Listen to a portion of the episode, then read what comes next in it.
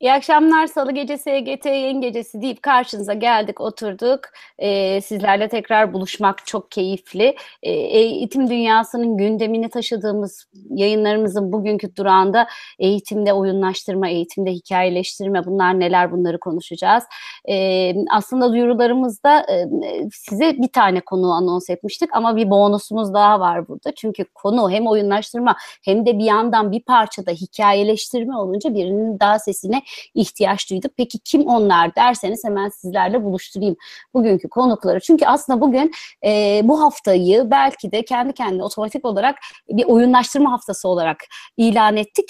E, ilan edildi gibi oldu. Çünkü bir Game Fate var önümüzde. Onun hazırlığı var. E, heyecanlı bir ekip var. Şimdi hemen buluşturuyorum sizlerle. Öncelikle önce bayanlar diyelim konu eğitim ve hikayeleştirme deyince bir hikaye anlatıcısını sizlerle buluşturacağız. Storytelling Akademi'nin kurucu ortağı aynı zamanda kendisi sevgili Eda Bayraktar bizlerle. Eda Hocam hoş geldiniz. Merhabalar, hoş bulduk. Ve asıl bu gecenin mimarı. Üç aydır peşinde koştum. Ona da söyledim. Genelde erkeklerin peşinden koşmaktan hoşlanmam. Ama bu kadar önemli bir konu bulunca kaçırmak istemedik. Sizlerle buluşturmak istedik. Çünkü oyunlaştırma hakikaten eğitimin yarını, bugünden mirası, yarına kalacak bir mirası ve yarınını konuşuyor olacağız. İşte e, konuğumuz Ercan Altuğ Yılmaz. O da bize eğitimde oyunlaştırmayı söyleyecek, anlatacak. E, Altuğ hoş geldin. Hoş bulduk. Teşekkür ederim. Çok naziksiniz.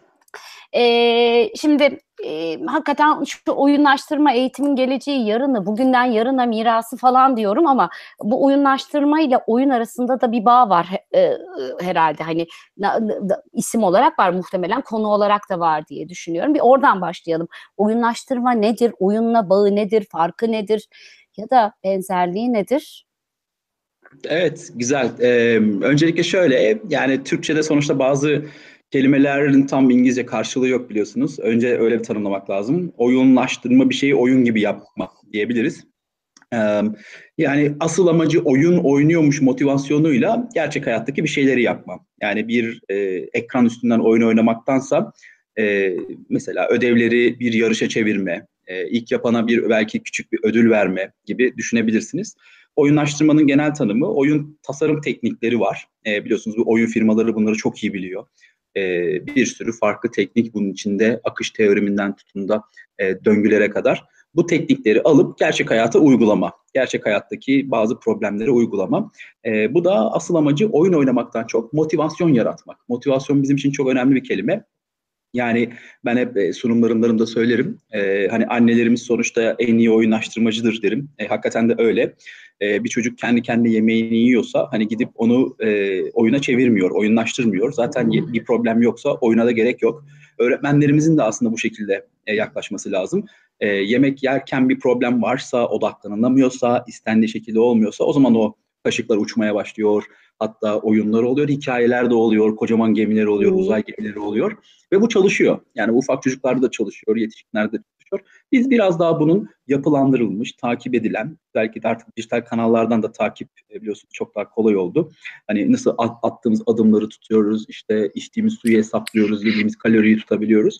Bunlar evet. gibi aslında biraz oyuna çevirmek, e, oyunlaştırmanın odağı. E, o yüzden Türkçe'de de biraz e, dediğim gibi bazı kelimelerin tam karşılığı olmadığı için um, play kelimesi aslında serbest oyun diye geçer. Game aslında bildiğimiz oyun. E, gamification ise hani İngilizce'de zaten ayrılmıyor böyle. E, Türkçedeki hmm. gibi ilk dört harf bir değil. Oyun ve oyunlaştırma olunca sanki oyun bir şey oyun yapıyormuşsun gibi.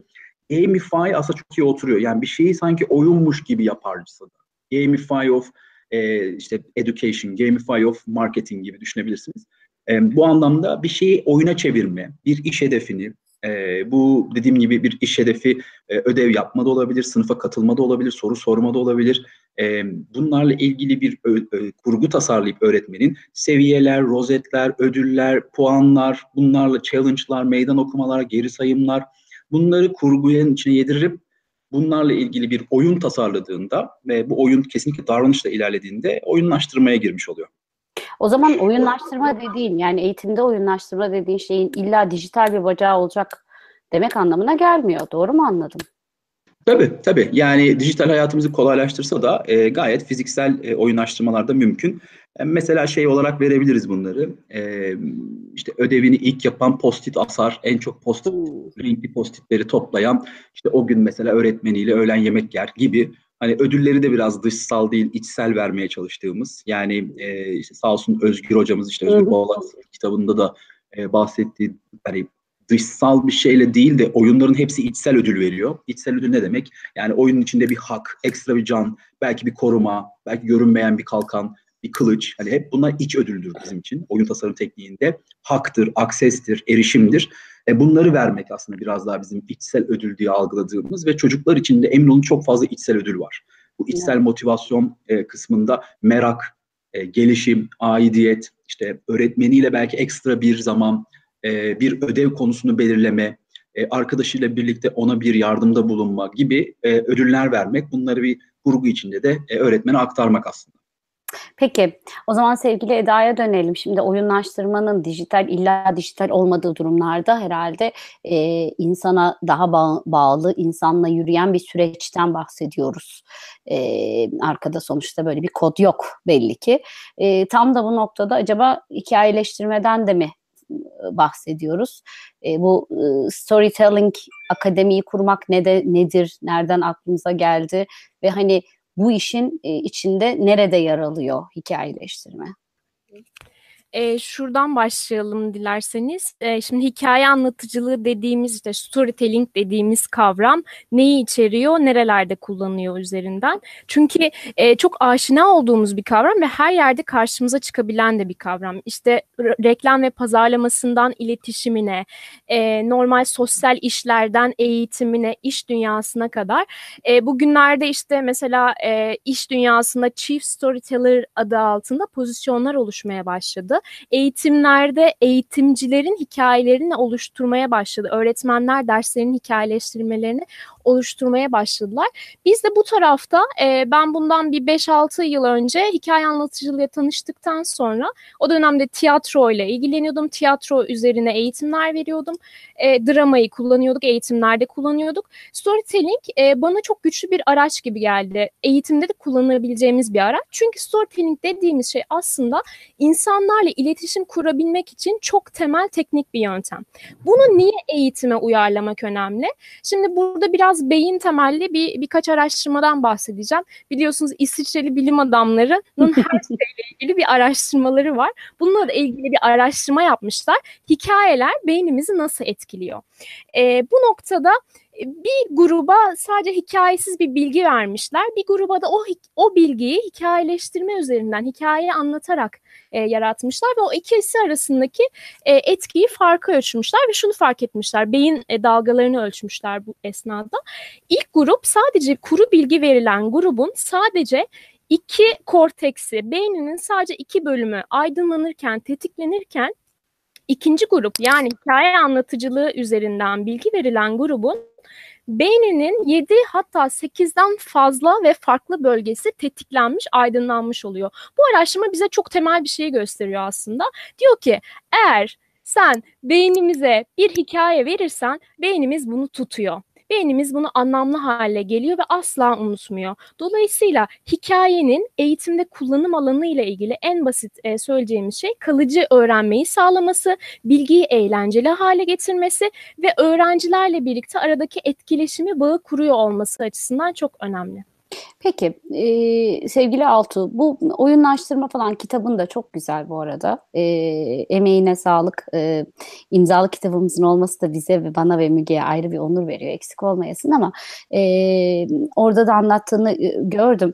Hani şu kodlama denilen şey bu çağın yeni çağın gerekliliklerinden hatta şu 21. yüzyıl yeterliliklerine bir anda giriveren şey bu kodlama. Hani kodlama e, ile artık çocuklar e, sadece oyunu yapan, oynayan değil, tüketen değil, oyunu yazan da hale geldiler. Şimdi bu kodlama eğitimlerinde oyunlaştırma ve hatta eda açısından da hikayeleştirmeler söz konusu mu? Bunların yeri nedir? Bunu da biraz anlatalım mı? Ya tabii şimdi kodlama çok önemli bir e, kazanım çocuklar için de özel e, ve bu kazanımlarla ilgili aslında uzun vadeli dikkat gerekiyor. Evet. Hani neden hikayeler, neden oyunlaştırmalar e, aslında çok açık çünkü var olan şu anki sınıf sistemlerinde verilen eğitim sistemleri e, günümüz odağına göre uygun değil. E, aynı sosyal medyayı kullanan çocuklara, aynı oyunları kullanan insanlara işte 20 dakika, 30 dakika bir konuda odaklarını tutabilmek çok imkansız oluyor. Buna zaten attention pain deniyor. Yani bu dikkat aralığı öğretmenleri zorluyor. E, ama bir hikaye anlatacağım. Çocuklar size hadi bakalım bir oyun oynayalım dediğinizde bu gerçekten çok güdülenme sağlıyor. Hani e, o anlamda çocukların çok daha uzun süre etkileşimde kalmasını sağlamakta. E, kodlama da tahmin edebileceğiniz gibi yapılandırılmış bir sistem gerekiyor ve yarıda bırakırsanız çalışmıyor, eksik kalıyor. O döngüler, fonksiyonlar Aynen. bunları çok iyi tasarlamak lazım. E, burada da çocuklar çok önemli hikayelere ihtiyaç duyuyorlar ve burada da oyunmuş gibi geri bildirilme, oyunların en önemli bence özelliği anlık geri bildirim verme, kayıpları kazanca çevirme. Hani sen bunu kaybettin, oynama bu oyunu demiyor. Böyle yapmalısın Ece. Bak burası iyiydi, burayı da böyle yap. Bir dahakine de böyle yap gibi hep yapıcı geri bildirim veriyorlar. Çok önemli bir sizi akışta tutan mete- e, metodoloji bu geri bildirim. E, bir hikaye yolculuğunda oyunmuş gibi geri bildirim alarak ilerlediklerinde bu kodlamayı çok daha başarılı yapıyorlar. Zaten MIT'nin e, CS Unplug diye bir e, sitesi var. Mutlaka izleyen e, öğretmen arkadaşlarımız, kardeşlerimiz e, incelesinler. E, kodlama dijital de olacak diye bir şey yok. Ben özellikle e, yani onun Türkiye'de çok görüyorum. Hani e, ne yazık ki hani tabii ki çok güçlü tool'lar var, Scratch gibi e, bir sürü işte ko- kodu kodu gibi. E, ama e, MIT'nin 90'lı yıllarda yaptığı e, CS Unplugged'da mesela biz e, birkaç tane e, sunumda da bunları kullandım. E, kız işte hani kırmızı başlık kızın e, bildiğiniz kurtla kodlayarak kaçmasını sağlayan e, ve bunun böyle çıktılarını alıp stickerlarla takip edebileceğiniz yapılar var ve bunları 90'lı yıllarda yapmışlar. E, çünkü kodlama aynı kodlama ve o zamanlar bilgisayarla kodlama yok. E, bunları da biraz keşfetmemiz. Hatta bunun içine biraz işte play dediğimiz hani Hı hı. e, gamification değil play. Yani fiziksel şeyler işte hani kağıtları vücutlarında sıkıştırma bunlar biraz yaratıcı dramaya biraz yaklaşabilir. Böyle e, kağıtlar üstünde kodlama, yön, hareket kazanma. Hani bundan iki tane git şimdi sağa dön gibi daha az adım atarak nasıl gidebilirsin işte zıplamak yasak gibi e, çok güzel kodlama şekilleri var. Ama bunlar hep bakın oyun gibi bir hikaye var. Hı hı. Ee, içinde çizgi film karakterleri de koymuşlar. Şimdi yeni sitesini gördüm. En son Bager Hoca gösterdi bana. Onlar çok kullanıyorlarmış Bager Hocalar. Ee, Elsa'lar var. Spider-Man'ler var. Ee, hani güncellemişler. Ee, bu CS Unplug hani C hani Ceyhan Samsun Plug diye yazılınca gelir. MIT'nin sitesinde duruyor. Ee, biz de Belki güncelleyebiliriz. Yeşim bu arada e, söz uçar yazı kalır diyor. Yine ETZ ekibinden Yeşim Özen e, tweetlerimizi atıyor. E, belki o da bu noktada linki ilgili linki paylaşır izleyenlerimizle. Senin bu anlattığın e, siteyi de. Evet, evet. Yani duyuralım. ben kodlamanın da e, özellikle ziyaret ettiğim okullarda e, ne yazık ki laboratuvarlarda sıkıştırıldığını, çocuklara bir kulaklık takıp e, bir saat 45 dakika e, bir senaryoyu hepsinin aynı şekilde tamamlamasına zorlatıldığını gördüm. Ki bence bu problem Maker'da da var. Yani Maker'da da Arduino'da da herkes aynı şeyi yapıyor ki making zaten farklı bir şey yapmaktır. E, bu Evet kendisiyle daha- çelişiyor değil mi o zaman da? Evet, evet. Yok yani bunlar e, hep e, konuşulan şeyler. Tabii biraz bu işte standartizasyondan dolayı belki okulların da herkesin çok kolay bir şekilde buna geçmesi için yapılmış bir şey. Hiç çoktan iyidir. Hani eleştirmiyorum ama daha iyi ne yapılabilir? Çocuklara biraz daha farklı hikayelerle bir yolculuk tasarlanabilir mi? Bunlar da biraz oyunmuş gibi e, motivasyon yaratılabilir mi? Ve bunun için dediğim gibi dijital e, must değil, e, mutlaka fiziksel örnekler de var. Fiziksel başlayıp dijitale geçebilir. E, bu anlamda mutlaka dijital kodlama yerine biraz hikayeyle ve oyunda kodlamayı da araştırmalarını öneririm. Çünkü kodlamanın amacı da çocukta bir kazanım sağlamaktır. Ee, ve kendi yolculuğunu yarıda bırakmama bence en önemli şey. Ben de matematik mühendisiyim ve çok uzun zaman kod yazdım. Ee, Bilgi Adam'da ve Türkcell'de çalıştım. Ee, kodlamada en ufak bir satırı yarıda bıraksanız bile iki günde kod yazsanız çalışmaz. Ee, ve ufacık o satır yüzünden e, aslında bütün algoritmayı tekrar baştan yazmanız gerekebilir. E, bu zaten sizi geliştiren şey oluyor. Bütün bir algoritmayı tekrardan kurmanız, ona göre belki yeniden yıkıp aslında o kazanımla daha kaliteli bir kod yazmanızı sağlıyor. Bunu bir şekilde bu kazanımı uzun süreli yapabilmek de birazcık o çocuk yaşlarında hikayeyle oyunla geçiyor bence. Peki kodlama e, deyince e, sevgili Eda'nın ekleyeceği bir şeyler var mı? Yani burada kodlama dünyasında e, oyunlaştırmayı biraz Erdoğan anlattı ama hani hikayeleştirmenin o anlamda nasıl yansımaları var? Ee, şöyle çok e, somut bir örnek vereceğim. Daha iki ay önce bir öğretmen atölyesi yapmıştık. Öğretmenlerle farklı branşlardan öğretmenlerin bir araya geldi. Ve öğretmen arkadaşımız da kodlama öğretmeni. Kodlama eğitimleri veriyor çocuklara. Ve e, zaten o iki günlük eğitimin amacı da biraz böyle e, öğretmenlerin derslerini nasıl hikayeleştirebilecekleriyle alakalı bir çıktıyla ayrılmalarını sağlamaktı. O öğretmenimiz de kodlama üzerine e, bir e, birkaç kavramı birleştirip bir hikaye yarattı ve bunu e, iki ay sonra hani öğrencilerin karşısına çıkacağı zaman da anlatacağını söyledi. Henüz bir bilgi gelmedi. Merakla bekliyorum. A, anlattı mı? Nasıl çıktılar oldu? Gerçekten heyecanlıyım bu konuda. E, dolayısıyla kodlama tarafında yani biz bunu kodlama olarak değil de matematiksel, tekniksel herhangi bir şeyden bahsederken bile e, bunu söyleyebiliriz. Hikaye bir örüntü kurmamızı sağlıyor. Hikaye bir şeyi anlamlı hale getirmemizi sağlıyor. Dolayısıyla kodlamadaki o kadar karmaşık gözüken böyle tekniksel bilgiler çocukların kafasında ilk başta yer etmiyor. E, dolayısıyla yetersiz kalıyor öğretmenlik ve öğretme ve eğitim anlamında. Bunu kalıcı hale getirmek ve verimliliği sağlayabilmek için o örüntüleri sağlayan şey hikayeyi çok rahat oluşturabiliyoruz. En basit örneği matematikte mesela kodlamaya çok aşina değilim ama matematikten mesela matematik öğretmenleriyle çalışırken şunu çok yaşıyoruz. E, diyorlar ki ya hocam biz matematikçiyiz işte biz fizikçiyiz işimiz sayılarla hikayelerle işimiz olmaz en güzel hikayeleri onlar yaratıyorlar. Mesela bir öğretmenimiz polinomların e, polinomları bir hikaye eşliğinde anlatmıştı ve onları bir lise öğrencisine anlatmıştı. E, ve onlar da o kadar e, böyle heyecanlı dinlemişler ki onları videoya çekip bize videosunu gönderdi. Gibi gibi çok farklı işte tanjant doğrularını anlatan var. E, farklı farklı hikayeleri e, hikayeleştirerek, kavramları hikayeleştirerek anlatan öğretmenlerimiz var. Bunun e, genelleyecek olursak e, biraz daha teknik tarafta insanın kafasında ya hikaye nasıl olur, rakamlar vesaire diye düşünüyor olabiliriz ama gerçekten tam da bu anlamda zaten hikaye işe yarıyor. Teknik bilgilerin o karmaşık e, bilgilerin anlamlı bir bütün haline gelebilmesi için çok e, ihtiyaç oluyor. Sevgili Özden e, hocam demiş ki izleyemiyorum ama en kısa en kısa zamanda izleyeceğim demiş. Ne kadar güzel.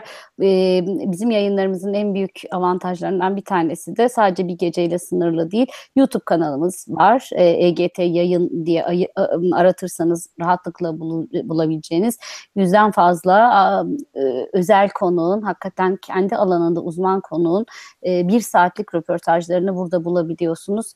E, bu anlamda da söz uçar, yazı kalır derken Twitter'da takip ettiğimiz şeyleri söz, e, hiçbir şekilde sözü de uçurmadan e, videoları da orada tutuyoruz ve biriktiriyoruz. Tavsiye ediyorum tekrar izleyemeyenlere, kaçıranlara ve eski bölümlere bakmak isteyenlere.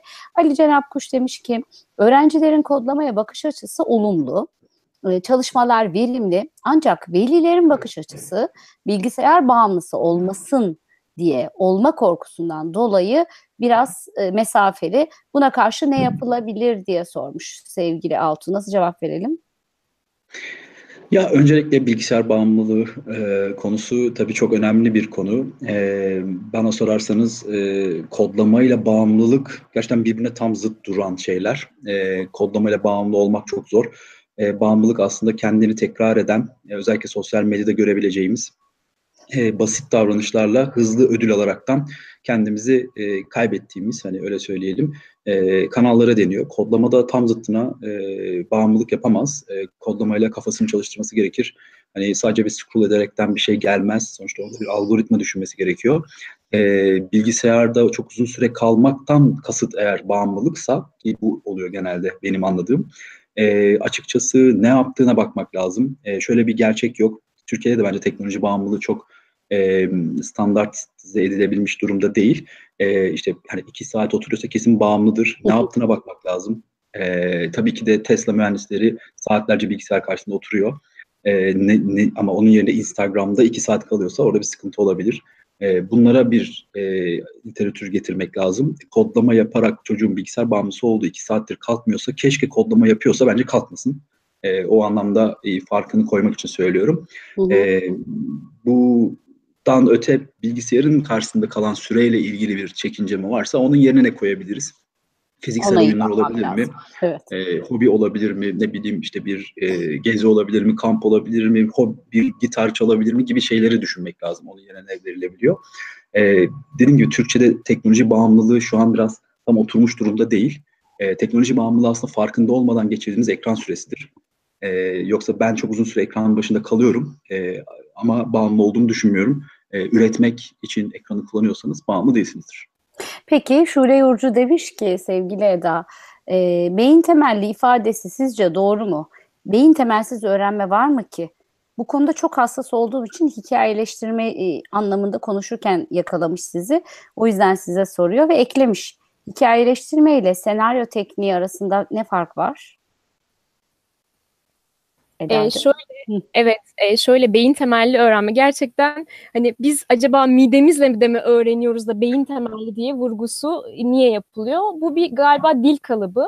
Ee, biz de böyle ister istemez eğitimlerde beynimizin önemine vurgu yapmak için aslında altını çizmek için e, kullanıyoruz. En azından ben öyle kullanıyorum. Beynimizin ne kadar öğrenme ve hikayeleştirme anlamında e, birlikte bütünleyici olduğunu vurgulamak, altını çizmek için kullanıyorum. Peki. İkinci olarak da e, hikayeleştirme ile senaryo teknikleri açısından mı? Evet, ne fark var? Şöyle senaryo, bir senaryodan bahsediyorsak eğer bir e, dizi olabilir, bir film olabilir, e, herhangi bir e, şeyin kısa filmin senaryosundan da bahsediyoruz ama e, senaryo biraz daha böyle sunulan e, ve işte filmi çekilen, yapılan, oyunu yazılan bir bir tekniksel bir e, belge türü. Ama mesela hikayeleştirme dediğimizde aslında her şeyi hikayeleştirebiliriz ama her şeyi senaryo haline getirebilir miyiz acaba?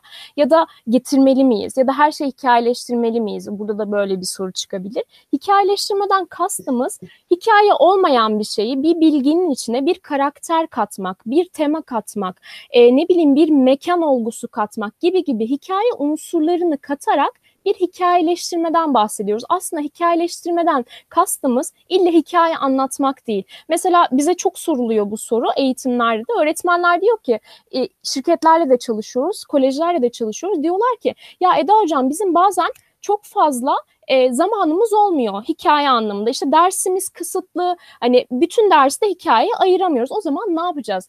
O zaman ben de çok temel bir şeyden bahsediyorum. Hikaye anlatmak durumunda değiliz hikayeleştirme yapmak için. Hikayeleştirme yapabilmek için en temel unsurları kullanabiliriz. Küçük küçük karakterleş, karakterler yaratabiliriz. Karakterler üzerinden kavramları küçük küçük anlatarak hikaye anlatmadan da bir konuya giriş yapabiliriz gibi gibi çok farklı e, kullanabileceğimiz yöntemler var. O yüzden senaryo biraz daha girift, e, daha karmaşıkken hikaye biraz daha herkesin kullanabileceği, e, biraz daha basit düşünerek hepimizin yapabileceği bir araç haline geliyor. Ben temeli ayrımı bu şekilde özetleyebilirim.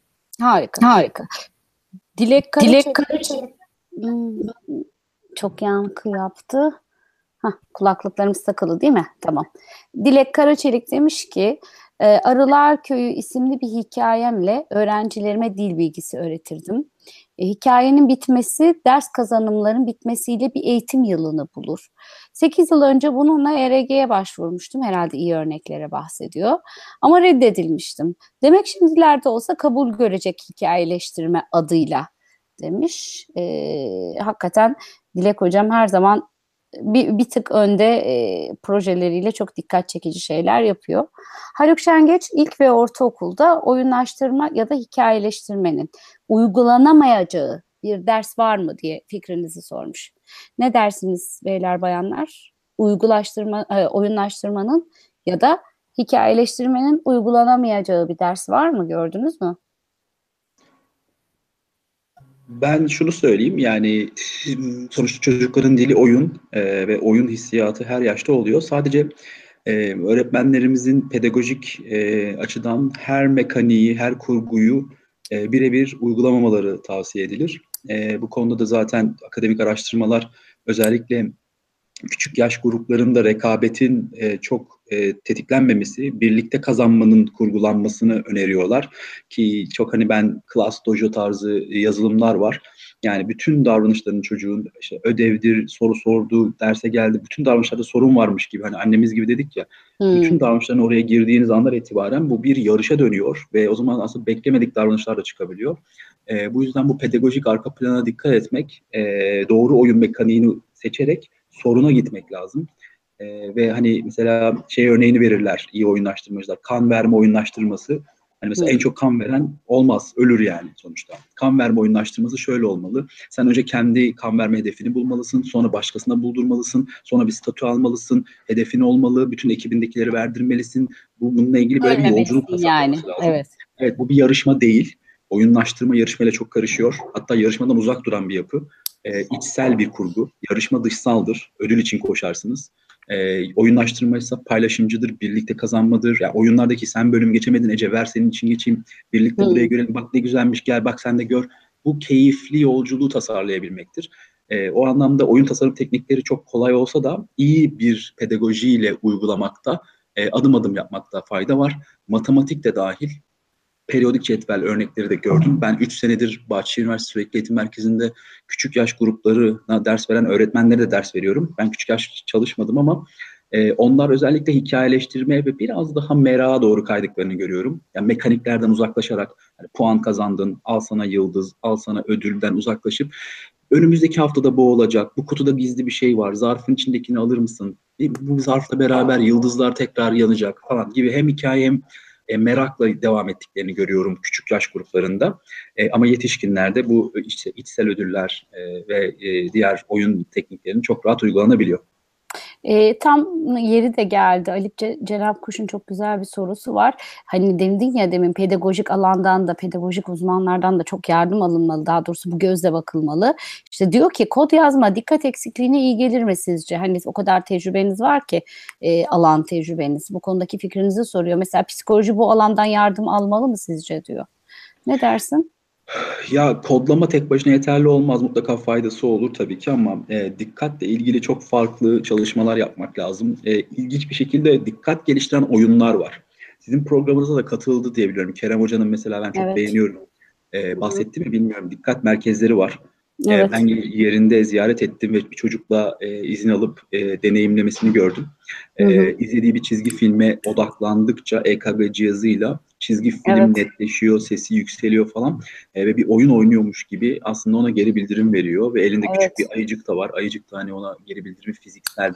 Benim kızım veriyor. benim kızım alıyor nörofeedback'i ve gerçekten e, Ela'nın e, şeye e, e, en azından e, hayata verdiği tepkileri bile çok değişti. Hani e, o buradan Kerem'e de sevgiyle selamlayalım. Hakikaten evet. E, evet. bir, kızım üzerinden e, iddialı bir şekilde söyleyebilirim ki çok fark yarattı. Evet.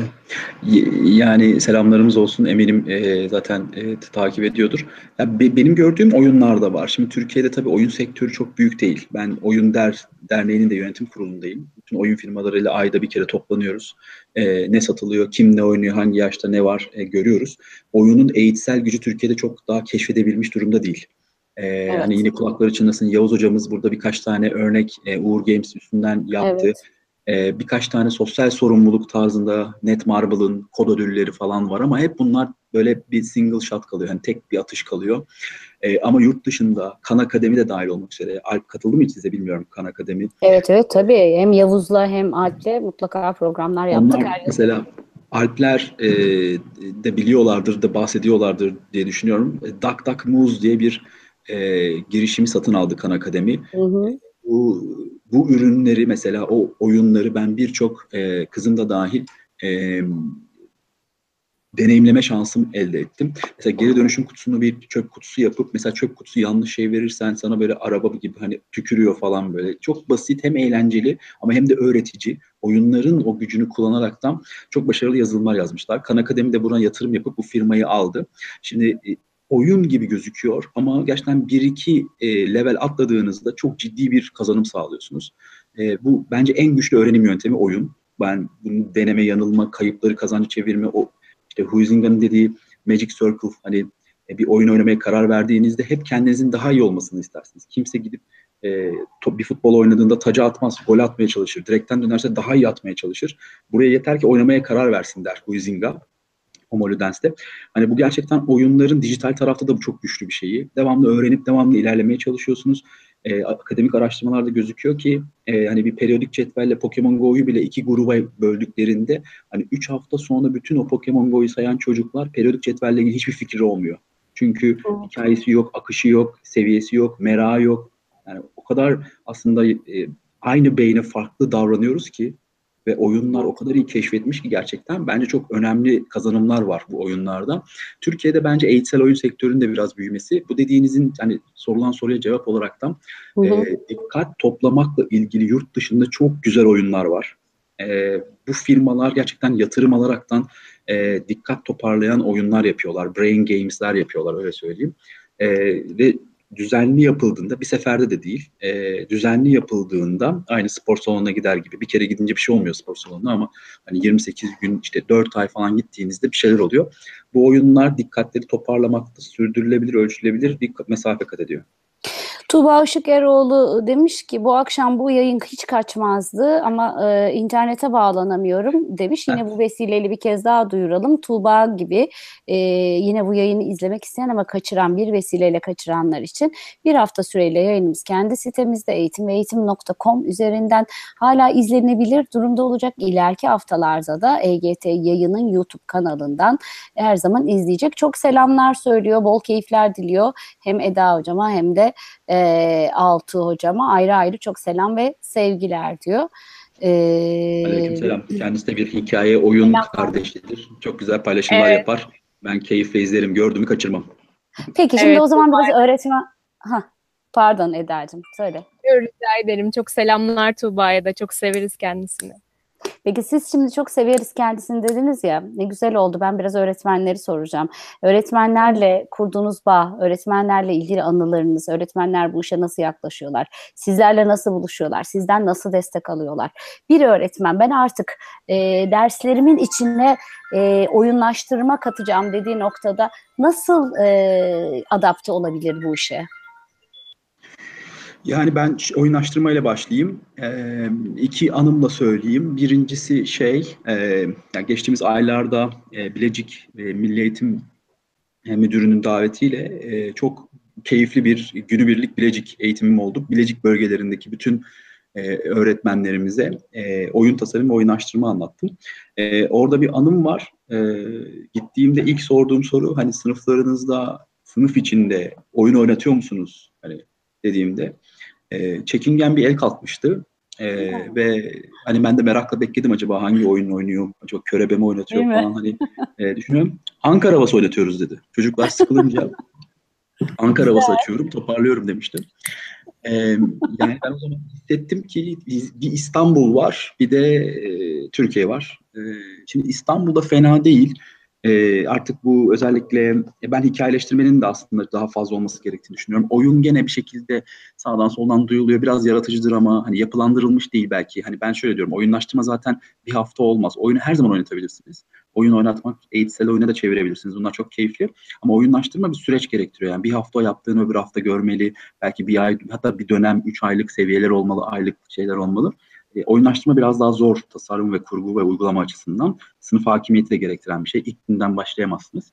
E, hem hikayeleştirme çok kolay. Hikayeleştirme metodolojilerini takip edip e, bunu uygulayabilen e, örnekleri alıp çok rahat bir şekilde çocuklara bunlar tasarlanabilir. E, İstanbul'da biraz daha farkındalığın iyi olduğunu düşünüyorum. Deneme yanılma yapan öğretmenler var. Tabii hiçbir zamanımız yok. E, şey de diyenler oluyor. Hani e, geçen gün oyun oynattık. E, bununla ilgili veliden şikayet aldım niye sınav çözdürmedim diye. Ee, çocuk gitmiş ne yaptınız deyince bugün sadece oyun oynadık. Bir hocamız bir tane şey verdi. İşte tombala kağıdı. O tombalada işte asal sayıları bulduk. Aslında oyun eğitsel oyun ama bayağı bildiğiniz e, şikayet edilmiş. E, bunları da e, yani veli tarafı da var bu işin biraz. Veli farkındalığı da olması gerekiyor. Bu bir yolculuk. E, ama yani İstanbul dışını söylerseniz e, bu arada çok... bu arada kesiyorum ama Şule hocamın bununla ilgili bir cümlesi var. Hani yeri gelmişken okuyayım. e, üzerine de hem sen devam et. Diyor ki velilerin çoğunluğu olmuş oyunlaştırmayı sorgulamıyor bile. Sınav kazandırıyor musunuz sorusunu çok soruyorlar okullara kayıtlarda diyor. Sizce bu anlayıştan nasıl kurtuluruz diye. Hani bunu e, tespit etmişken e, eğer kendi alanında üretebildiğim bir cevabı varsa onu da duymak isteriz. Yani zor zor bir alan dediğim gibi yani veliler hiçbir ülkede yani ben yurt dışında da sunum yapıyorum. geçtiğimiz ay BET'teydim Abu Dhabi'de, Dubai'de ve orada hem veli hem de öğretmenlerle de sohbet etme şansı e, Sınıfın içi gerçekten çok hijyen olmalı. öğretmene kalmalı. Ama Türkiye'de şu an veliler ele geçirmiş durumda. yani velinin dediği yapılıyor. Öğrencinin kesinlikle odaklılık yok. Okullarda terk etmiş durumda gördüğüm kadarıyla bu e, hiyerarşiyi. E, bu dediğim gibi Avrupa'da ya da e, Arabistan'da bile olmayan bir örnek. E, bu acı örneğin sonucu olarak da bunlar çıkabiliyor. E, sonuçta e, öğretmenlerin işi çok zor. E, veliyi ayrı idare etmek, öğrenciyi ayrı idare etmek artı müfredatı ayrı idare etmek durumdalar. E, ama bu demek değil ki bir oyun kurgulanmayacak, bir hikaye anlatılmayacak. Ben her zaman söylüyorum, ben de oyun, ben de sınıf içi eğitimler veriyorum. E, yetişkin eğitimleri de olsa. Oyun oynattığımda hani gün nasıl geçti anlamıyorum, keyifleniyor. Gerçekten oyunu aslında kendim için oynatıyorum biraz daha. Hani e, daha keyifli anlatayım, daha eğlenceli olsun. E, yoksa biraz daha e, öğretmenler e, bu ne diyelim e, çıkmaz içinde e, rutine girerlerse zaten meslekten de soyuyorlar gördüğüm kadarıyla. Peki sevgili Eda, hikayeleştirmenin de e, aynı yerlere takıldığına eminim eğitim sisteminde. Yani e, aynı şeyler belki söyleyeceklerin ama ekleyeceğim şeyler var mı? E, şöyle e, belki öğretmenler tarafında çok önemli bir e, Altuğ da onun e, önemini vurguladı. Hani biraz daha İstanbul, Ankara, İzmir gibi büyük şehirlerde ama biz e, ya daha doğrusu hikayeleştirme açısından söyleyeyim e, son iki ayım Anadolu'da geçti gerçekten. Anadolu'da öğretmenlerle çalışarak geçti ve oradan aldığım hazzı gerçekten inanılmaz. Oradaki öğretmenliğin öğretmenlerin üretkenliği ve merakı, e, bir şeyler yaratma isteği beni çok heyecanlandırdı. O yüzden Anadolu bu iş için gerçekten hikayelerin de beşiğidir derler Anadolu için. E, oradaki öğretmenler çok e, yaratıcı, üretken bir e, zemin hazırlandığı ve fırsat verildiği sürece gerçekten yapamayacakları şeyler yok. Hikaye açısından söyleyeceğim. E, anaokul öğretmenleriyle de çalıştık, ortaokul, lise öğretmenleriyle, branş öğretmenleriyle çalışıyoruz.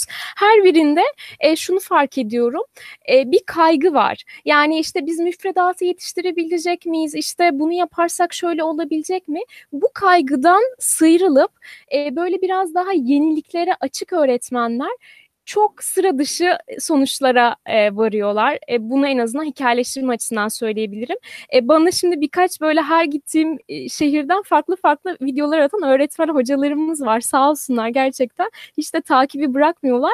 Öğrencileriyle yaptıkları hikaye etkinliklerini çekiyorlar, videoluyorlar ve işte hocam bugün bunu yaptık. İşte şöyle şöyle çıktılar, sonuçlar aldık.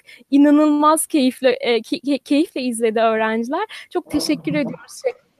E, o yüzden ne ya güzel. bu çok çok sınırı yok. Ya biraz yaratıcılığa ve hayal gücünün sınırsızlığına e, inanıyorum ben. Öğretmenlerin de bu e, yetenekleri ve yetileri olduğu için bunları sınıf ortamında biraz daha e, rahat hissederek kullanmaları e, o hikayenin, hikayeleştirmenin etkisini daha da güçlendirecektir. Çünkü kaygı olduğu zaman gerçekten o kaygı ile birlikte anlatmak ne öğrenciyi motive ediyor ne öğretmeni motive ediyor. Sevgili Dilek Karaçelik hocam diyor ki hikayeleştirme, oyunlaştırma, yaratıcı drama ve benzeri bunları uygulayabilmek için bir yerden okuyarak ya da görerek değil, öncelikle çocuk ruhuna sahip olarak olmak gerek. Oyundan, eğlenmekten ve gülmekten zevk almak lazım. Böyle olunca ciddiyetsiz öğretmen de olmuyorsunuz ayrıca diyor. Çok güzel.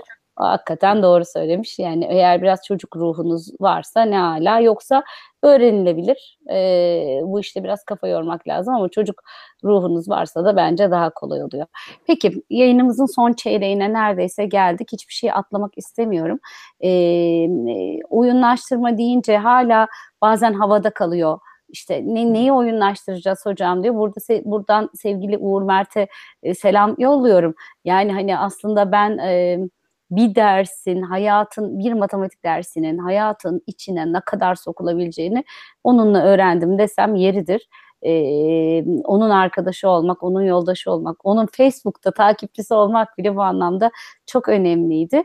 E, belki o bir örnek matematikte bu iş nasıl yapılıyor, matematik nasıl dronlarla öğretilebiliyor, bir integral nasıl, e, bir alan hesabı nasıl drone öğretilebiliyor, o güzel bir örnek ama bunun dışında e, hani şöyle daha ayağı yere basan, e, alandan öğretmenlerle yaptığınız çalışmalardan örnek vermek ister misiniz?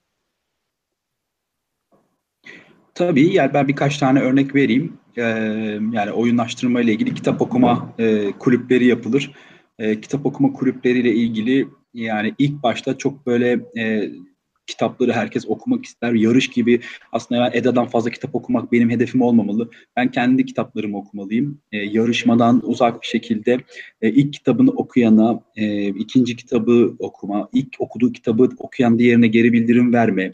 Sen işte bak bu kitabı okuyorsun ama işte bak burası da güzel, yarıda mı kaldın gel bakalım bunu yapalım. İkinci seviyeye geçtiğinde önümüzdeki haftaki kitapları okuma süresini karar verme, hangi kitaplar okunacak karar verme, belki öğretmeniyle kitap okuma, böyle bir seviyelendirme. Hani bir hafta sonra bu bir hafta sonra bu. E, ondan sonraki hafta belki e, kitap okumayanlarla görüşme yapma. Neden okumuyorsun? Kitap kulübüne girmek ister misin? Yeni üye almak ister misin? Aslında bu oyunlaştırma bildiğiniz böyle bir seviyelerle bir yolculuk tasarlama ve kendi yolculuğu yani illa bir yarış değil. E, buna sahip çıkma, okuduğu kitaplara sahip çıkma, okuduğu kitabı yarıda bırakan birisi olursa ona gidip sen de gel oku deme. E, bu kitap okuma kulüpleri bence önemli bir e, oyunlaştırma e, ve gerekli bir oyunlaştırma.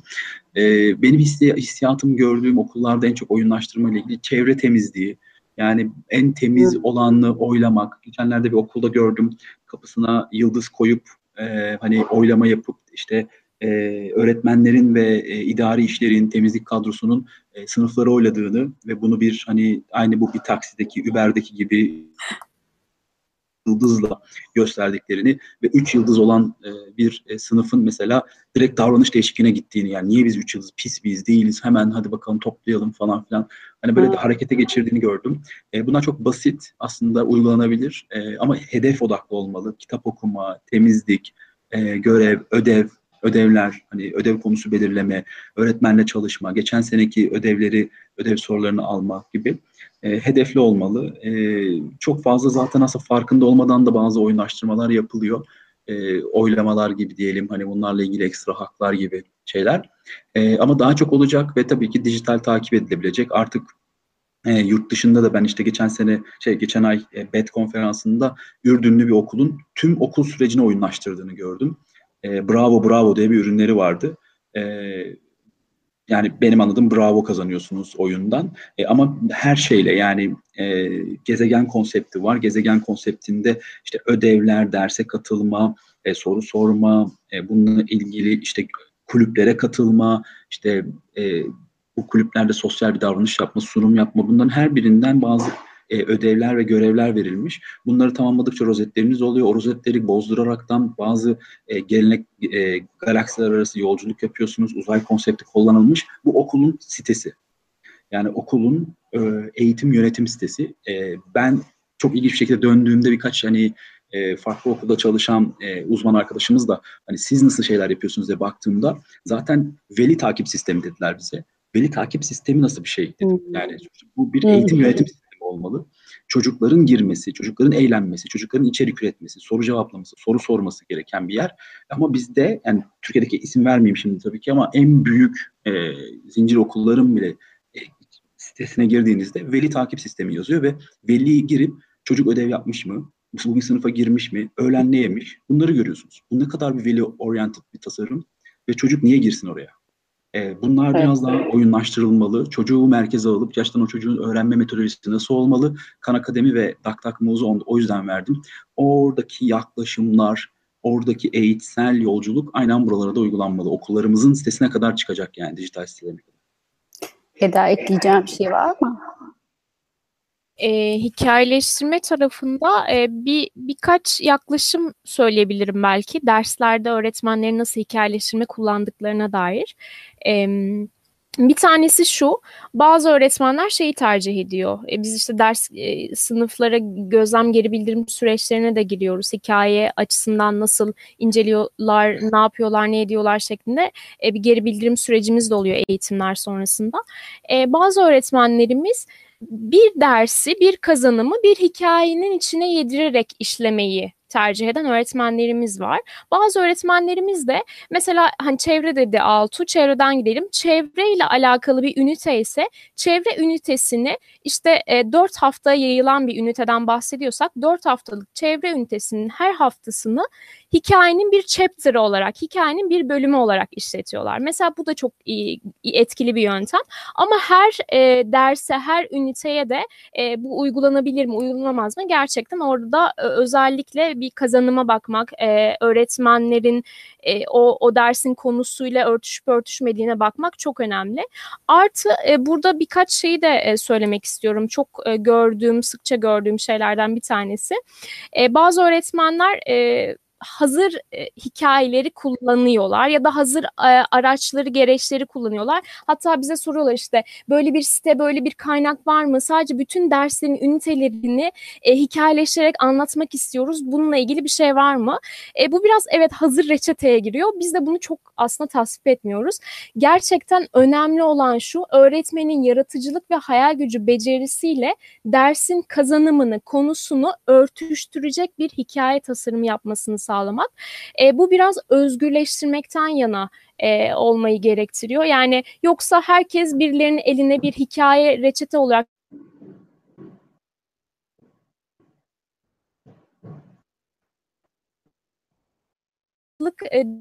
dediğimiz e, ortadan kalkmış olur. Dolayısıyla bu noktada biraz daha öğretmenlerin araştırıp ilham alıp kendi derslerini yaratabilmeleri, tasarlayabilmelerini sağlamasını e, önemsiyorum. Bu noktada biraz e, gelişme kaydedersek çok süper olacak. Altu, e, şu kitabından biraz bahsedelim mi hadi? Oyunlaştırma diye kocaman puntalarla böyle e, başlığı olan, e, kitaplıkta kendini asla kaybettirmeyen, rafa, rafa girdiği anda e, baktığınızda her zaman dikkat çeken bir kitap yazdın. Eline sağlık. Ama kitapta e, kitabı kimler okumalı, neler bulacaklar? Şimdi aslında şöyle, benim artık iki kitabım var. E, oyunlaştırmaya odaklanmış. E, geçen ay bir kitabım daha çıktı. O da işte oyunlaştırma. Görüyorsun ee, görüşmemişiz. Bayağı görüşmemişiz yani. Evet evet. Pazar günü pazar günü onu da sana imzalı vereyim. Ee, tamam. Yani şöyle e, ilk kitap biraz daha e, zaten Bahçeli Üniversitesi'nde ben e, ders e, veriyorum oyunlaştırma ile ilgili. E, oyun bölümünde, oyun tasarım bölümünde Bug Galata'da. E, biraz da ders kitabı gibi. Gerçekten bu oyun tasarım tekniklerini uyguluyoruz dedik ya biraz önce akıştır, seviyedir, mekaniklerdir bunların her birini tek tek inceleyen biraz akademik teori, e, teorilerine de referans veren ve birçok işte aralarında Gibbs-Zickerman'ın SAPS modeli, Nireyel'in Hook modeli gibi e, modelleri ilk kez Türkçe'de yazdım. E, çok oyunlaştırma dikkate alınan, ciddi alınan bir halen bence e, bir yaklaşım değil, yeteri kadar diyelim. E, ilk kitaptı. E, işte geçen geçtiğimiz aylarda ben işte oyunlaştırma yazarak biraz daha bunu çalışan ve müşterileri nasıl yapabiliriz onu anlattım. Şimdi ilk kitapta şöyle bir konu var. Tabii ki sınıf içi öğretmenler için de çok güzel taktikler ve özellikle ödüllendirme, metodolojileri seviyelendirme ve yazılımsal destek sağlayacak bir sürü yazılım da inceledik. Hali hazırda benim gördüğüm öğretmenlerdeki en büyük temel hata e, bir şeyi sanki alıp direkt uygulayacakmışım gibi. Biraz önce söylediğim gibi Maker'da da bu problem var. E, tabii ki de çok başarılı Arduino'lar, hazır setler, herkes aynı şeyi yapıyor. E, ama Maker'ın adı o değil midir yani? Her şeyin farklı yapılması lazım. Bir making evet. bile yaptığınızda e, bir şeyi lane bile yapsanız farklı olur yani. Sonuçta making'in doğasına aykırı herkesin aynı şeyi yapması. Keza kodlama da öyle. Aynı kodlamayı farklı fonksiyonlarla yazabilirsiniz. E, farklı e, sonuçları elde edebilirsiniz ve bu gerçekten çok e, kişiye özel bir yolculuk olmalı. Oyunlaştırmada da keza öyle. Tek doğru yok e, siz problemi hangi oyun mekaniğiyle çözerseniz çözdünüz mü, ölçülebilir davranış değişikliği oldu mu, KPI'ler tuttu mu onlar bakılır. E, bu yüzden öğretmenlerde oyunlaştırma yapacağız, puan, rozet, hemen lider tablosu vereceğiz, bitti, bu mudur diye. Biraz kolaycılık, biraz hani kopyala yapıştırıcılık var. Evet. E, pek öyle değil. E, hatta belki hiç puan kullanmadan, belki hiç rozete bile ihtiyaç olmadan e, sadece postitlerle bile, sadece küçük dediğim gibi o kapılara konulan küçük e, yıldızlarla bile e, davranış değişikliği yapabilirsiniz. Oyunlaştırmanın amacı davranış değişikliği, alışkanlık kazandırma ve tutumdur.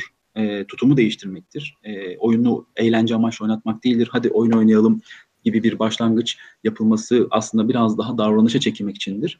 E, bu anlamda ben o kitapta da onun çok hani 24 tane global uzmanla röportaj da yaptım. E, bunlar çok yeni yaklaşımlar. E, öğretmenlerimiz de bu kazanımları sadece öğrencilerine değil kendi hayatlarına, arkadaşlarına e, ve birçok etrafındaki sevdiğine de uygulayabilirler. Oyunlaştırma gerçekten çok önemli bir yaklaşım.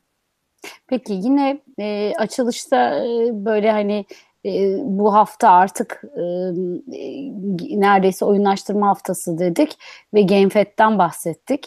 Biraz evet. onu da bize anlatsana ne bekliyoruz? Ne bekliyor bu hafta sonu e, bu oyuna bu oyuna girmek isteyen öğretmenleri ya da izleyicileri? Evet, yani çok teşekkür ederim. Ee, Eda da inşallah bizde olacak pazar günü.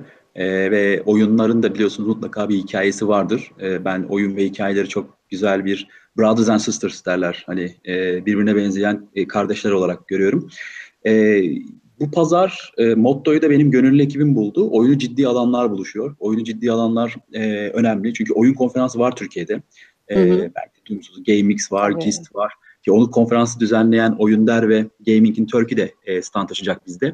Ee, ama onlar oyun oynamak için. Gerçekten oyun oyna, evet, oyunlar oynamak çok keyif. Ben de oyun oynuyorum ama oyunun bir de üretme kısmı var. Oyunlaştırma kısmı var. Ee, bu anlamda bir e, oyunu ciddiye alıp iş süreçlerine, işe alım olabilir, eğitim olabilir, satış olabilir. Yani e, çok önemli süreçleri entegre etmeye çalışan firmalar var. Bunlarla ilgili artık Türkiye'de de yazılımlar var. Çok mutluyum. Ben 2015'ten beri aslında oyunlaştırmaya %100 odaklıyım. E, 2015'te Türkcell'den ayrıldım. 2014'te oyunlaştırma projesi yapmıştık. Orada tanışmıştım. Aslında çok değil yani 3-4 senedir e, dedike e, bir şekilde ilgileniyorum. Artık Türkiye'de bu konuya özel sadece oyunlaştırma yapıyorum diyen birçok firma var. E, daha da gelecektir, daha da fazla olacaktır. Çünkü ölçülebilir ve sürdürülebilir bir şekilde davranış değişikliği yapıyor yeni jenerasyonda. Bugün değilse yarın, yarın değilse öbür gün mutlaka bu oyun kurgularını, iş süreçlerini ufak bir rozet de olabilir, dediğim gibi ufak bir yıldız da olabilir ama bu geri vererek davranışını tutundurmayı birçok firma keşfedecek. Ee, öğretmenlerimiz de eğer e, hafta sonu, pazar günü e, Bahçeşehir Üniversitesi'ndeyim ben şu anda. E, az önce zaten dediğim gibi standları gezdik, gönüllü arkadaşlarla iftar yaptık. E, oradan Kolay geldik. E, evet yani e, öğretmenlerimizi de e, aralarında hikayeleştirme de dahil, Eda'nın vereceği workshop da dahil. E, Amerika'dan, Almanya'dan, e, İngiltere'den ve İsrail'den e, dört tane de uzmanımız geliyor. E, sponsorlarımız sağ olsunlar onlar destek verdiler. O üniversitemizde böyle bir oyunlaştırma festivali gibi bir şey yapacağız. E, çünkü Almanya'dan gelen arkadaş mesela oyunlaştırma departmanında çalışıyor Accenture'ın Olcayto Cengiz. E, Yuka Cho Amerika'daki en önemli oyunlaştırma uzmanlarından bir tanesi. İlk kez Türkiye'ye geliyor. E, amacımız da zaten sadece kapalı bir grup görsün değil. E, oradan çok, çok fazla canlı yayınımız olacak. Evet. E, çok fazla e, içerik paylaşılacak. Sosyal medya ekibimiz var. E, gönüllü bir ekibimiz de var. 30'a yakın gönüllümüz var. E, çok mutluyum. Gerçekten kendi kendine gönüllü gönüllüyü getirdi gibi bir şey oldu. Daha çok sahip çıktılar. İnşallah bu oyunun sadece dediğim gibi oyun ciddi alanlar dediler. Kendileri buldu şeyde. Oyunu ciddi alıp oyunu biraz daha eğitsel amaçlı oyunlaştırmayla hayata dair nasıl kullanabiliriz onu konuşacağız. Hüseyin Avcı demiş ki oyunlaştırma eğitimde gelecek vaat ediyor. Öğrencilerin derste öğrendikleri oyunlaştırma ile daha akılda kalıcı oluyor ve aktif bir öğrenme ortamı oluşuyor demiş. Çok teşekkür ediyoruz bu güzel yorum içinde. Ama bu yorumdan yola çıkarak ben Eda'ya bu iş hakikaten gelecek vaat ediyor mu? İnanmasan burada olmazsın tabii ki vaat ediyor diyeceksin ama asıl soru şu nasıl bir gelecek vaat ediyor? Yani bu işe kafa yoranlar, e, beynini koyanlar, taşın altına elini koyanlar için gelecekte ekmek var mı? Çok güzel.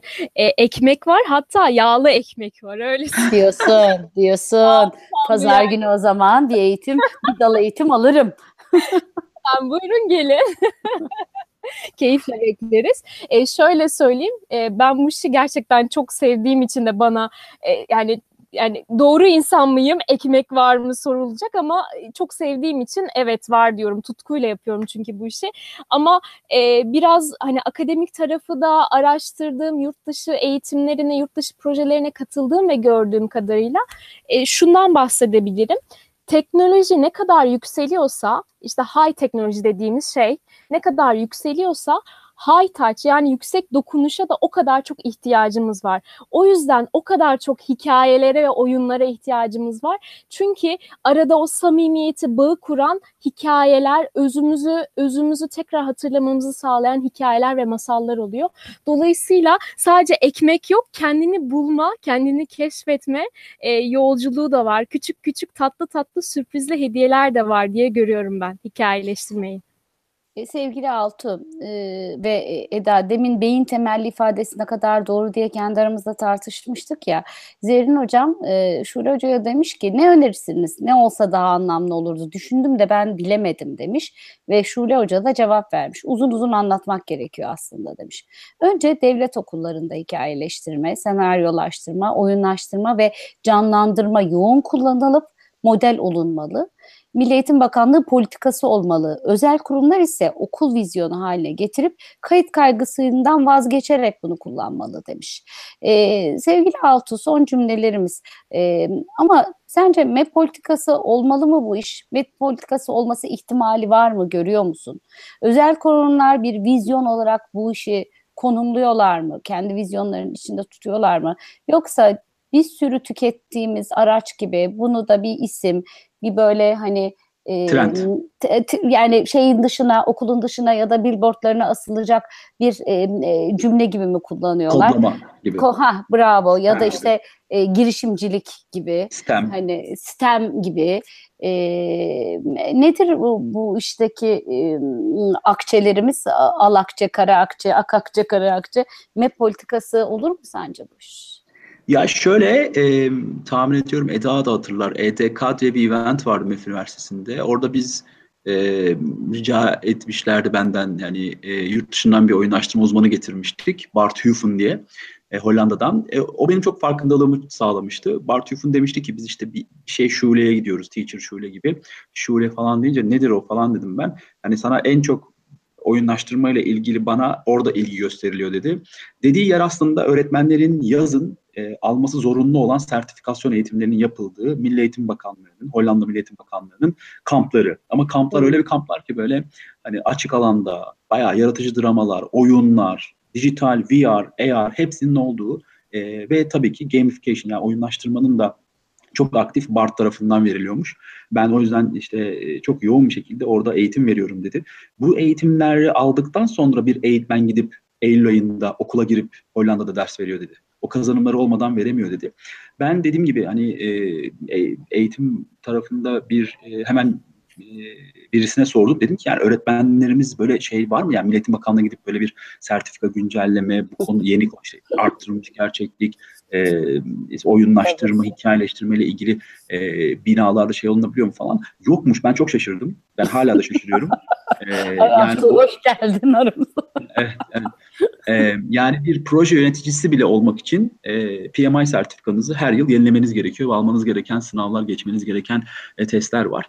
E, bence öğretmenlerin Milli Eğitim Bakanlığı ile ilgili bu konuda böyle bir şeyi yap. Yani bunu sonuçta bir daha Amerika'yı keşfetmeye gerek yok. Öyle çok yabancılar yapıyor güzel diye de demiyorum. Yani sonuçta e, bir okul olmalı. O okulda da aralarında oyunlaştırmanın en önemli şey değil e, ama arasında olduğu ama işte bu maker'dır, yeni trendlerdir, kodlamadır. Bu eğitimlerin ulaşılabilir hatta bedava e, bütün öğretmenlere verilmesi, öğretmenlerin aslında sertifikalandırılıp yeni eğitim dönemine hazır olması lazım. E, bence hani bu konuda bir adım e, atmak, e, bunu sadece ve sadece öğretmenin inisiyatifine bırakmak gerekmiyor. Şu an benim duyduğum öğretmen kendi istiyorsa bazı kurslara katılıyormuş. Hatta e, bazen kurslara katılması da engelleniyormuş. E, o yüzden e, benim hani milli eğitim tarafında e, öncelikle ele alınması gereken bir öğretmenin sadece mezuniyet sertifikası değil, her yıl yepyeni bir şeyler çıkıyor. Gerçekten bakın ben 200 senede kariyerimi değiştirdim yani oyunlaştırmayla. Ben eğitim uzmanıydım. Ee, ve bu, bu konular o kadar hızlı değişiyor ki belki 200 sene sonra bambaşka yeni bir konu çıkacak. Ve o konuda öğretmenleri nasıl yetiştireceğiz? O öğretmenlere nasıl eğitimler vereceğiz ki o çocuklarımız bunları öğrenecek? E, bunlarla ilgili kararlar verilmesi lazım. Oyunlaştırma bunun küçücük bir bacağı. Hüseyin Avcı demiş ki oyunlaştırma artık o kadar yakınımızda ki geçen gittiğim bir PlayStation salonunda oyunu bitiren kişilere rastgele kart çektirip hediyeler veriyorlardı. oyunlaştırma eğitim dahil iş dünyasında da yeni bir soluk kazandırabilir demiş. Kazandıracağı da gerçek. Ee, sevgili Altı şimdi bu yayından sonra belki de Milli Eğitim Bakanlığı'ndan biri seni arar ve gel şu Milli Eğitim Bakanlığı'nda oyunlaştırmayı nasıl işin içine koyuyor, koyuyoruz diye sorar diye bir umut Olmaz evet, mı? O zaman Eda'yı alır, ikimiz gider, eğitimlerimizi veririz. Ne güzel olur. Ee, biz bu ekranlardan e, hem Milli Eğitim Bakanlığı'nın hem YÖK'ün hem ÖSYM'nin hem eğitim dünyasının hem e, özel kurumların ilgisini çok çekecek çok önemli konukları ağırladık ve ağırlamaya devam edeceğiz. Okulların kapanmasıyla birlikte son bulacak, ara verecek, bir virgülle ara verecek yayınlarımız e, ve ardından yeni yıl, yeni eğitim yılı ile beraber tekrar e, karşınıza geleceğiz. Neredeyse hiç tekrarı olmayan yayınlar yapıyoruz. Aynı konukları çıkarmamaya çalışıyoruz. Öğretmenlerimize söz veriyoruz. Eğitim dünyasından alıp eğitim dünyasına sunmak maksadıyla yapıyoruz bu yayınları. Sevgili yapım ortam Müge Arda ile beraber e, e, tırnaklarımızla kazıya kazıya yapıyoruz. Sizlerin desteği çok önemli. Sosyal medyada verdiğimiz destek e, onun dışında da il il geziyoruz biliyorsunuz. Gezdiğimiz yerlerde yaptığımız panellere gösterdiğimiz destek bizler için çok kıymetli. E, öncelikle o yüzden sevgili izleyenlerime selamlamak ve vedalaşmak istiyorum onlarla. Ama arkasından e, Müge'yi buradan sevgiyle selamlıyorum. Bir parça rahatsızdı bugün ama kayıtlarımızı yaptı. Sosyal medyada yayınları çoğalttı ve ondan sonra hemen gitti kayboldu buradan. E, ona çok e, selamlarımı, sevgilerimi ve geçmiş olsun dileklerimi iletiyorum. E, söz uçar yazı kalır artık bizim e, o büyük atasözü bizim yayınımızın da atasözü haline geldi ki arada gördüm. Altu da çok beğendi Yeşim'in yazdıklarını. Biz e, bu konuşmaları Twitter'da, sosyal medyada e, bir şekilde kayda aldık. Bundan sonrası çoğaltması sizin. E, ne kadar çok insana ulaştırırsak o kadar iyi olur. Retweetlerinizle hatta üzerine yapacağınız alıntılarla ve yorumlarınızla daha çok insana ulaşmak için heyecanla bekliyorlar. E, ve Kerim Kerim e, yani neredeyse işte yüz yayının büyük bir bölümünde bizle beraberdi. Eğitim teknolojileri zirvesini yapıyor. Hem öğretmenlik yapıyor hem de bir yandan bizimle uğraşıyor. Bizim e, yayınlarımızı organize ediyor. Kendisine de çok sevgiler ve saygılar diliyorum. E, selamlarımızı iletiyorum ve e, sevgili Ercan ve Eda e, çok teşekkür ederim. Uzun bir liste var sizden önce e, teşekkür edip sevgi ve saygı sunduğum ama yine en büyük alkışlarım size. E, siz olmasaydınız bu güzel yayını yapamazdık. İyi ki geldiniz. Bize teşekkür ederiz. Çok bir keyifti. Çok teşekkürler. Çok keyifliydi gerçekten. O zaman hep beraber iyi akşamlar dileyelim. Haftaya yine aynı saatte karşınızda olacağız. Bakalım kim var. İyi akşamlar. İyi akşamlar. İyi akşamlar.